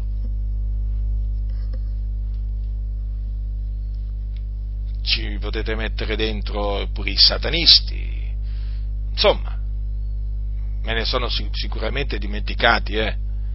i taoisti, i, quelli che i seguaci di Confucio, i seguaci di Zarathustra, eh, me ne sto dimenticando perché sono tanti, eh. Sono tanti veramente, eh, gli increduli proprio veramente. Allora, questo significa che per costoro, quando muoiono, non c'è salvezza per gli increduli, eh? perché vanno all'inferno. Gesù disse queste parole. Andate per tutto il mondo, predicate l'Evangelo ad ogni creatura. Chi avrà creduto e sarà stato battezzato sarà salvato, ma chi non avrà creduto sarà condannato. Come vi ho letto prima, la scrittura dice chi crede nel figliolo ha vita eterna, ma chi rifiuta di credere al figliolo non vedrà la vita, ma l'ira di Dio resta sopra di lui. E a conferma di questo vi ricordo quello che disse Gesù un giorno a dei giudei. Gli disse, se non credete che sono io il Cristo, morirete nei vostri peccati. Lo disse a dei giudei, quindi a persone che erano sotto la legge, che si recavano il sabato nelle sinagoghe a sentire la legge e i profeti, lo disse a delle persone che ritenevano di avere l'Iddio d'Abramo, di Isacco e di Giacobbe come loro padre. Lo disse a costoro che avevano gli oracoli di Dio. Badate bene. Perciò vi ho detto che morrete nei vostri peccati, perché se non credete che sono io il Cristo, morrete nei vostri peccati. E allora la conferma che gli increduli muoiono nei loro peccati. Essendo che muoiono nei loro peccati, vanno in perdizione, vanno all'inferno. Quindi la salvezza è solo, è riservata solamente ai credenti. Per credenti la scrittura intende uomini e donne che credono nell'Evangelo di Cristo Gesù. Molti oggi dicono io sono un credente, poi scavi scavi e vai a capire, vai, vai, vai a scoprire che, questo non è un credente, che non sono credenti, perché per, per credenti intendono dire credo che, credo che Dio esiste. No.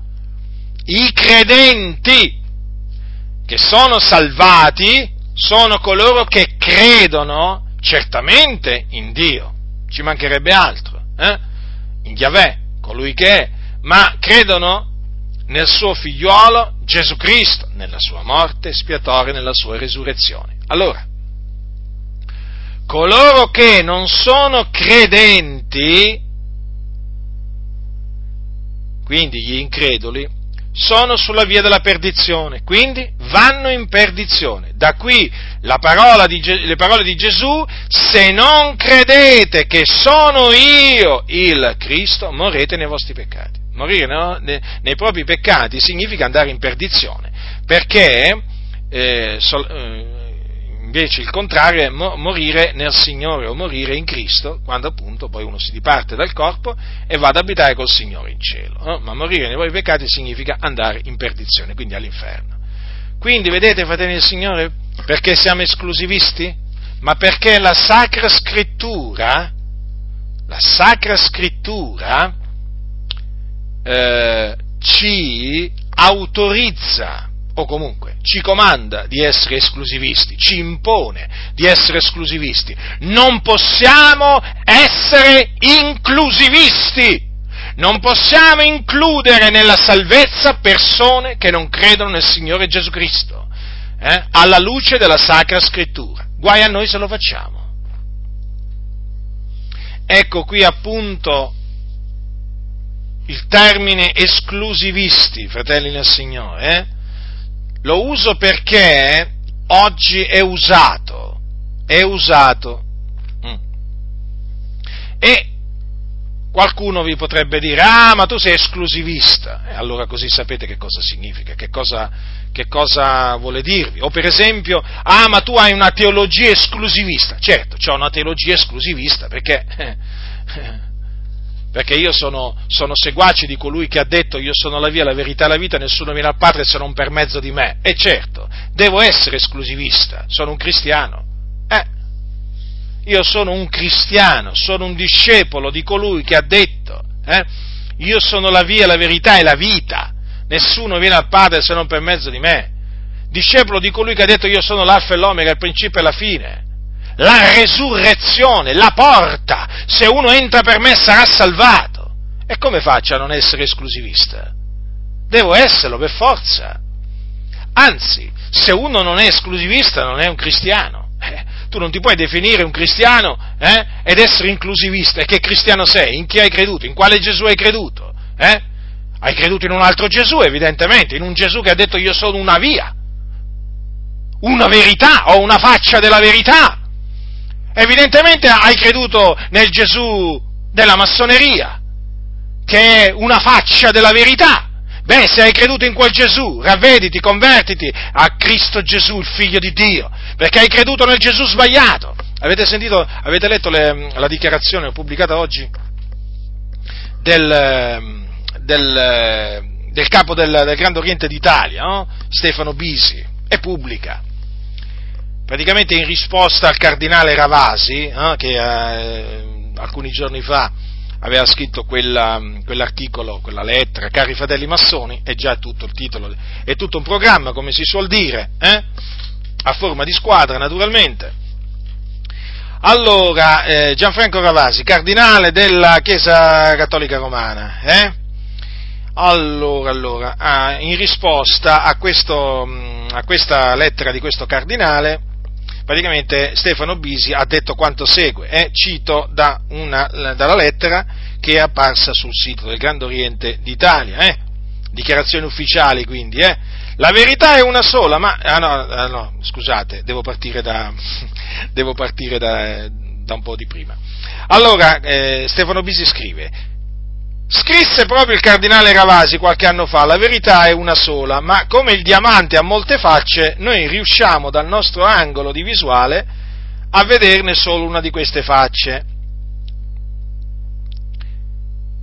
Queste sono parole di cardinale Ravasi. Adesso prosegue eh, Bisi e dice, si illude quindi chi pensa di vedere tutto e detenere l'unica verità, è per questo che i massoni con umiltà e tanti dubbi la cercano perennemente lasciando agli altri i dogmi, ma cercano sempre il dialogo e il confronto con chiunque. Avete capito allora? Ci ha dato degli illusi, perché noi siamo quelli che diciamo di te- detenere l'unica verità o di conoscere la verità, o come dicono alcuni, la verità con la V maiuscola. Sì, noi proclamiamo di detenere l'unica verità, massoni di qualsiasi obbedienza, sì, noi siamo nella verità, noi abbiamo la verità, noi conosciamo la verità, che è in Cristo Gesù, il Signore, il Figlio di Dio. E non ci stiamo illudendo. No, non ci stiamo illudendo. Qui se c'è qualcuno che si illude, siete proprio voi che siete sulla via della perdizione. E se non vi ravvedete e non credete nel Signore Gesù Cristo, andrete in perdizione dove, so, dove, hanno, dove hanno, già preceduti i vostri fratelli massoni. Eh? Gli illusi siete voi, siete voi. Eh? Il diavolo, che voi chiamate il grande architetto dell'universo, eh, e che pensate che sia portatore di luce, ma di portatore di luce non ne porta proprio, perché è il principe della potestà dell'aria, è il principe di questo mondo di tenebre, eh, vi ha accecato le menti, vi ha accecato le menti, ravvedetevi, credete nel Signore Gesù e avrete la luce della vita, eh, e allora capirete, capirete che cos'è la massoneria, perché voi non avete capito per niente cos'è la massoneria. Allora, cosa dice quindi qua? Che lui eh, praticamente cita le parole di questo cardinale, eh? del cardinale Ravasi, che ha detto la verità è una sola, ma come il diamante ha molte facce, noi riusciamo dal nostro angolo di visuale a vederne solo una, una di queste facce. Ma quando mai? Allora Gesù sarebbe una faccia della verità e le altre facce quale sarebbero?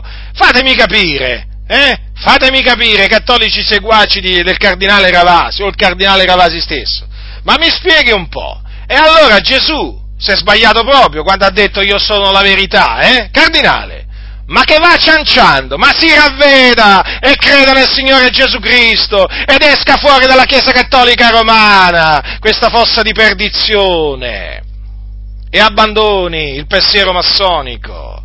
Allora, la verità è una persona, è Cristo Gesù, il figlio di Dio.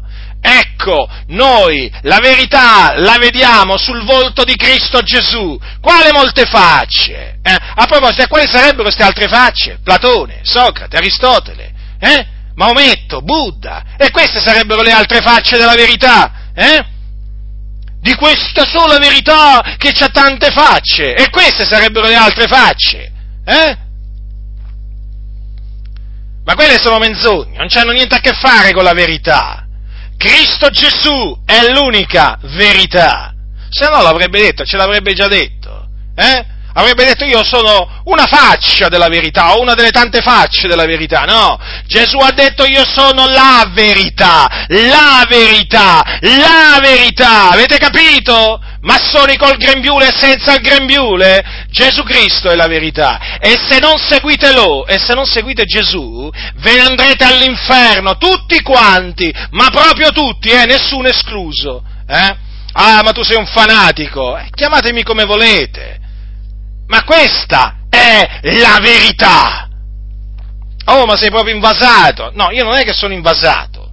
La parola di Cristo dimora in me e la parola di Cristo è la parola di Dio, del solo vero Dio. E la parola di Dio è verità. A voi, a voi vi dà fastidio sentire dire, sentire parlare in, maniere, in questa maniera così esclusivista, vi dà fastidio? Certo che vi dà fastidio, perché siete ancora sotto la potestà delle tenebre, siete sotto la potestà di colui eh, che è bugiardo e padre della menzogna. Ecco perché vi dà fastidio. Eh? La luce dà fastidio a chi è nelle tenebre, non a chi è nella luce. Se voi foste nella luce, nel sentirci parlare, eh, provereste gioia, ma proprio perché siete nelle tenebre, provate fastidio. Questo, eh, le cose stanno così. Le cose stanno così. La verità dà fastidio a chi è nella menzogna. Eh sì. Ah, poi dice, eh, dice così, cos'è che dice qua? Allora, per questi massoni con umiltà e tanti dubbi, figuratevi, tanti dubbi, eh, mica pochi, infatti sono uomini del dubbio, eh, cercano perennemente la verità, lasciando agli altri dogmi, sì, sì, continuate, continuate, continuate a cibarvi di dubbi, eh, di, di, questi tanti dubbi di cui siete pieni e poi vedrete dove vi ritroverete, all'inferno. Ve lo ripeto, i massoni che vi hanno preceduto, gran maestri, eh, ufficiali di ogni genere, di ogni grado, so, sono all'inferno. Io vi ho avvertiti, eh? Io vi ho avvertiti! Allora lui, lo, loro dicono i massoni che lasciano agli altri i dogmi, ah perché voi non avete dogmi, a parte il fatto appunto che voi proprio, cioè per ipocrisia proprio, eh, eh, eccellete in ipocrisia, veramente, ma come avete i vostri dogmi anche voi? Ma che vate dicendo? Ma che andate dicendo? Eh? Ma se per entrare nella massoneria bisogna credere in un essere supremo e bisogna credere nell'immortalità dell'anima, mica me lo sono inventato io, sti due dogmi, no? Ce le avete scritte voi queste cose, eh, nelle vostre costituzioni, nei vostri documenti, non è un dogma questo? Eh? Tanto è vero che rifiutate, no? dite di rifiutare, dite, dite. Dite di rifiutare coloro che non credono in un essere supremo e non credono nell'immortalità dell'anima. E allora, ma cosa andate cianciando? Comunque, il punto è molto semplice. Un cristiano quindi è esclusivista, mentre i massoni sono inclusivisti perché ci mettono tutti. Perché? Perché per loro Gesù è una faccia della verità, eh? e praticamente anche per questo cardinale, è una faccia della verità Gesù. Ma vi rendete conto cosa c'è nella Chiesa Cattolica Romana? Eh? Nella Chiesa Cattolica Romana c'è proprio di tutto. Beh, certo, pure nelle Chiese protestanti, eh? C'è di tutto, eh? Ce ne sono di cardinali ravasi in mezzo, in mezzo alle chiese protestanti, hai voglia che ce ne sono. Gesù per costoro è una delle tante facce della verità. Eh? Vergogna! Questi offendono Gesù e noi dovremmo stare zitti. E noi dovremmo stare zitti. Eh? Definite Gesù una delle, fa- delle tante facce della verità e noi dobbiamo stare zitti. No, noi non ci taceremo, grideremo. La verità Capite quindi? Quindi ci hanno dato degli illusi, eh? Mm-mm. Noi siamo cristiani, gli illusi sono loro, eh? Noi sappiamo in chi abbiamo creduto, loro non sanno in chi hanno creduto. Pensate, pensate che i massoni dicono no che credono in Dio, ma sapete che il loro Dio è inconoscibile e sconosciuto? Proprio non sanno in chi hanno creduto. Ma noi, cre- noi sappiamo in chi abbiamo creduto, in Yahweh, nell'Iddio vivente e vero, il solo vero Dio, il cui nome è Yahweh, colui che è, l'Io sono. Conosciamo pure il suo nome, conosciamo i suoi attributi, il suo carattere, lo conosciamo e conosciamo colui che egli ha mandato, Gesù Cristo, il figlio di Dio. Eh? Dio benedetto in eterno. E loro invece quando dicono che credono nel grande architetto dell'universo, che questo è il loro Dio, no? che poi alla fine poi dietro, dietro, di questa dicitura si nasconde il diavolo, però loro quando lo presentano no, al grande architetto dell'universo dicono è inconoscibile e sconosciuto. E che Dio avete allora? Un Dio che non conoscete? E come fate a fidarvi di un Dio che non conoscete? Oh, questa me la dovete spiegare. Eh? Voi che siete aperti al dialogo, ma quale dialogo? Eh? Voi siete aperti al dialogo per ingannare. Sì, noi siamo aperti al dialogo, ci parliamo, sì, sì, sì, ma per persuadere i nostri interlocutori a ravvedersi, a convertirsi. Pure Paolo parlò ad Atene con, con, i filosofi, ci mancherebbe altro. Vedete che Paolo dialogava? Che c'è scritto qua, infatti, nella Sacra Scrittura? Dice così, dice così, eh, dice così, così, così. Allora, e anche certi filosofi epicurei e stoici conferivano con lui. Alcuni dicevano che vuol dire questo cianciatore e altri gli pare essere un predicatore di divinità straniere perché annunciava Gesù e la resurrezione. Allora, vedete? Paolo parlava, parlava anche con i filosofi epicurei, ma per persuaderli, ma per persuaderli affinché si convertissero a Cristo Gesù. Quindi noi parliamo, ma non per... Mm, perché, eh, eh cioè per essere arricchiti dal dialogo con i nostri interlocutori, no, no, assolutamente, assolutamente. Noi parliamo affinché i nostri interlocutori si ravvedano e si convertano a Cristo Gesù. Questo è l'unico dialogo che conosciamo. Dialogo ecumenico, dialogo interreligioso, non ci interessano questi dialoghi noi partiamo dal presupposto che siamo cristiani, siamo discepoli di Cristo Gesù, conosciamo la verità e quindi, e quindi coloro che non credono in Cristo Gesù si devono ravvedere e credere in Cristo, in Cristo Gesù. Cattolici romani, musulmani, buddisti, induisti. È così, è così. Lo so, questo messaggio esclusivista veramente fa arrabbiare veramente i massoni, col grembiule, senza il grembiule, ma a noi non interessa. Eh? A noi non interessa, noi predichiamo la parola di Dio. Quindi state molto attenti, fratelli del Signore, perché i massoni, la filosofia massonica è inclusivista. Praticamente loro dicono che Gesù è una delle vie, quindi è una delle vie assieme a Maometto, Buddha e così via, eh? quindi praticamente per andare in cielo ci sono tante strade, capito? tanti sentieri, Gesù è uno dei sentieri, eh? questo significa alla fine eh, inclusivisti, cioè loro includono nella salvezza un po' tutti, perché ritengono che comunque sia, comunque sia tutte le religioni hanno la loro verità e tutte le religioni sono una sorta di via della salvezza. Eh, eh, quindi cioè, considerate attentamente quello che vi ho detto eh, per capire la differenza che c'è tra noi cristiani, cioè noi che abbiamo creduto nel Signore Gesù Cristo, e coloro che non credono. Eh? Quelli che non credono sono perduti. Sono perduti, sono figlioli di ira, peccatori, nemici di Dio, schiavi del peccato e perduti. Così la Sacra Scrittura li definisce. Eh? Per cui li dovete chiamare così, si devono chiamare così ma non è che noi pecchiamo di presunzione nel fare questo, noi ci atteniamo a quello che dice la Sacra Scrittura. Certo, appariamo come presuntuosi, lo so, ma pure Gesù, pure Gesù appariva come uno che seduceva, ma non per questo seduceva, no? Pure di Gesù dissero è fuori di sé, ma che era fuori di sé Gesù? Quello che voglio dire, possono dire tutto quello che vogliono contro di noi, cioè, ma la verità qual è? Che noi siamo in Cristo Gesù, siamo nel figlio di, siamo in colui che è il figlio di Dio, e quindi siamo figli di Dio, quindi siamo sulla via della salvezza. Quindi non vi vergognate di, non vi vergognate di dire quello che dice la Sacra Scrittura. Eh? Non vi vergognate e non abbiate paura, non abbiate paura eh, in questo periodo così difficile in cui veramente eh, eh predicare l'Evangelo di Cristo è, eh, predicare l'Evangelo di Cristo in mezzo alle chiese oggi eh, ti attira le ire proprio di tanti cosiddetti evangelici. Certo, perché ormai la filosofia massonica si è così diffusa nelle chiese evangeliche che oggigiorno anche dire che gli increduli saranno condannati, dico anche dire questo, dire da un pulpito che i musulmani, i buddisti, i shintoisti, i cattolici romani, tutti coloro che non credono nel Signore Gesù Cristo, eh, essendo increduli, sono sulla via della perdizione, quando moriranno, moriranno nei loro peccati, andranno all'inferno, ecco, dire questo scatena la persecuzione sicura contro chi predica questo. Cioè, rendetevi conto, eh,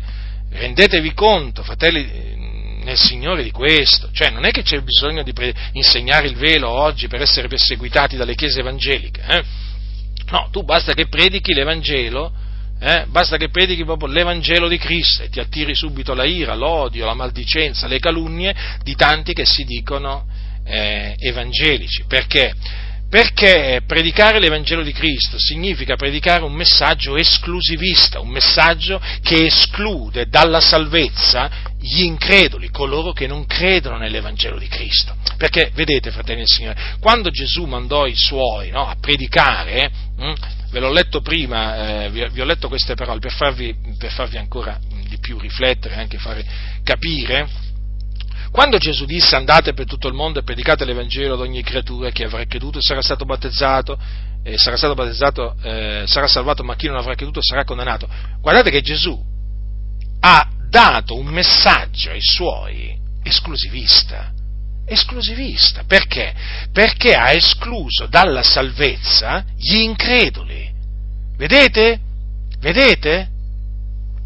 Ma d'altronde, Gesù stesso, il suo messaggio era esclusivista, perché diceva io sono la porta, se uno entra per me sarà salvato, io sono la via, la verità, la vita, nessuno viene a parte se non per mezzo di me, capite? Il suo messaggio è, era ed è esclusivista, ma perché lui è il figlio di Dio, l'unigenito venuto dal Padre, capite? È per forza. Allora, eh, il messaggio di Cristo era esclusivista, perché escludeva dalla salvezza coloro che rifiutavano di credere in Lui. E lo è tuttora, lo è tuttora. Chi non avrà creduto sarà condannato. Quindi gli increduli saranno condannati. È un messaggio esclusivista. Quindi in queste parole, vedete, ci trovate proprio l'esclusivismo del cristianesimo. Mm? Ecco perché noi cristiani siamo esclusivisti. Eh sì, perché abbiamo creduto e crediamo in colui che è la verità, il Salvatore. Capite? Colui che morì e che risuscitò. E nessuno è morto, oltre, cioè all'infuori di Gesù, chi è morto per i nostri peccati ed è risuscitato il terzo giorno? Conoscete qualcuno? Eh? Nessuno. Solo lui. Solo lui. Solo lui. Quindi? Eh, quindi noi non possiamo essere che esclusivisti, fratelli del Signore. E il Vangelo di Cristo è un messaggio esclusivista che naturalmente dà fastidio alla massoneria. Ecco perché la massoneria fa di tutto affinché non sia predicato l'Evangelo di Cristo nelle comunità. E ci è riuscito in molti casi. Capite? Perché è chiaro, la predicazione dell'Evangelo di Cristo mette subito in chiaro chi sono coloro sulla via della salvezza e coloro che sono sulla via della perdizione. La predicazione dell'Evangelo di Cristo non lascia spazio a equivoci. Da un lato ci sono coloro che sono credenti, dall'altro ci sono gli increduli, e quindi da un lato i salvati dall'altro i perduti, dall'altro i riconciliati e dall'altro lato eh, i, i, nemici di Dio, da un lato eh, i figliuoli di Dio, dall'altro i figliuoli di ira. Capite, fratelli del Signore? Eh? Da un lato i liberi e dall'altro gli schiavi del peccato, da un lato i giusti e dall'altro i peccatori. Ecco perché l'Evangelo di Cristo è un messaggio che ha sempre spaccato il mondo, spaccato le famiglie, spaccato la società, perché la divide in due, tra credenti e increduli. E i credenti levano la loro voce e dicono la salvezza è solo in Cristo Gesù. E allora vengono attaccati per questo loro esclusivismo. È proprio così. Guardate che i cristiani sono, sta- sono stati attaccati e perseguitati sin dall'inizio, anche per questa ragione, perché non ammettevano la salvezza eh, per i pagani, per quelli che andavano dietro gli dèi, no? Eh sì, anche noi oggi escludiamo eh, la salvezza per gli idolatri, per esempio. Faccio un esempio, eh. Ma poi naturalmente gli adulteri, i fornicatori, i sodomiti, i ladri, gli ubriachi, gli effeminati, gli omicidi, gli stregoni, eh, gli abominevoli, i bugiardi, gli avari, gli oltraggiatori, eh, fratelli nel Signore. Eh. La parola di Dio, quindi, è quella che esclude. Eh sì, è così proprio. O meglio, sarebbe meglio dire Dio che esclude dalla salvezza gli increduli. Ma perché? Perché ha stabilito che la salvezza si ottiene credendo nel suo figliolo Gesù Cristo. Quindi possiamo dire che l'esclusivismo, eh, il nostro esclusivismo, viene dall'alto, procede da Dio. Quindi badate a voi stessi, non lasciatevi ingannare da quelli che dicono vabbè ma alla fine poi una via vale l'altra, tutte le vie portano in cielo. Eh? O comunque, tante vie sono quelle che portano in cielo. Eh, Gesù è una delle tante vie. No, no, no, no, no. Nella maniera più assoluta c'è solo una via, una via di salvezza, perché c'è solo un Salvatore che è Cristo Gesù. In Lui abbiamo creduto, in Lui crediamo, Lui predichiamo, a molti non piace. A chi è che non piace la nostra predicazione? A quelli che sono sulla via della perdizione. Eh? Per loro la nostra predicazione è pazzia. Ma per quelli che conoscono il Dio, quelli che sono da Dio, che sono sulla via della salvezza, per la grazia di Dio, la nostra predicazione è sapienza di Dio, potenza di Dio. Quindi, fratelli del Signore, ancorati, eh, continuate a rimanere ancorati alla parola di Dio. Eh? Non, eh, non vergognatevi, non abbiate paura di dire sta scritto. Chi avrà creduto e sarà stato battezzato sarà salvato chi non avrà creduto sarà condannato. Non abbiate paura di dire né vergogna di dire che la parte degli increduli è lo stagno ardente di fuoco e di zolfo, che è la morte seconda. Non abbiate né paura né vergogna di dire questo, eh, perché è la verità, è la verità. La verità procede da Dio. Capite? Quindi avanti con coraggio, eh? fermi, il Signore è con coloro che lo amano, lo temono, ma la faccia del Signore è contro quelli che fanno il male. Mm, proprio così, proprio così. E oggi in mezzo alle chiese molti amano, molti amano il male, lo amano proprio, infatti lo praticano il male. Ma Dio è giusto e a suo tempo fa giustizia, hm? fa giustizia. Proclamate la verità. La verità rende liberi. La menzogna invece incatena. Ecco perché quelli che sono nella menzogna ci detestano. Eh, perché noi messiamo, portiamo un messaggio che libera. Pensate, è l'unico messaggio eh, sotto, sotto, il sole che libera. Eh? Mm. L'unico, l'unico, l'unico messaggio, l'Evangelo di Cristo Gesù. Questo è il messaggio della salvezza che è in Cristo Gesù. per il quale veramente noi gioiamo e veramente esultiamo perché siamo salvati per mezzo di questo messaggio che è l'Evangelo di Cristo, perché a Dio è piaciuto,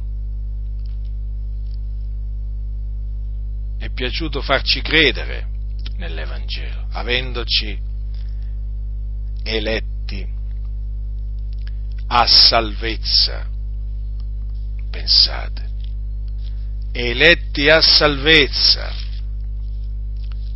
come dice Paolo agli Efesini,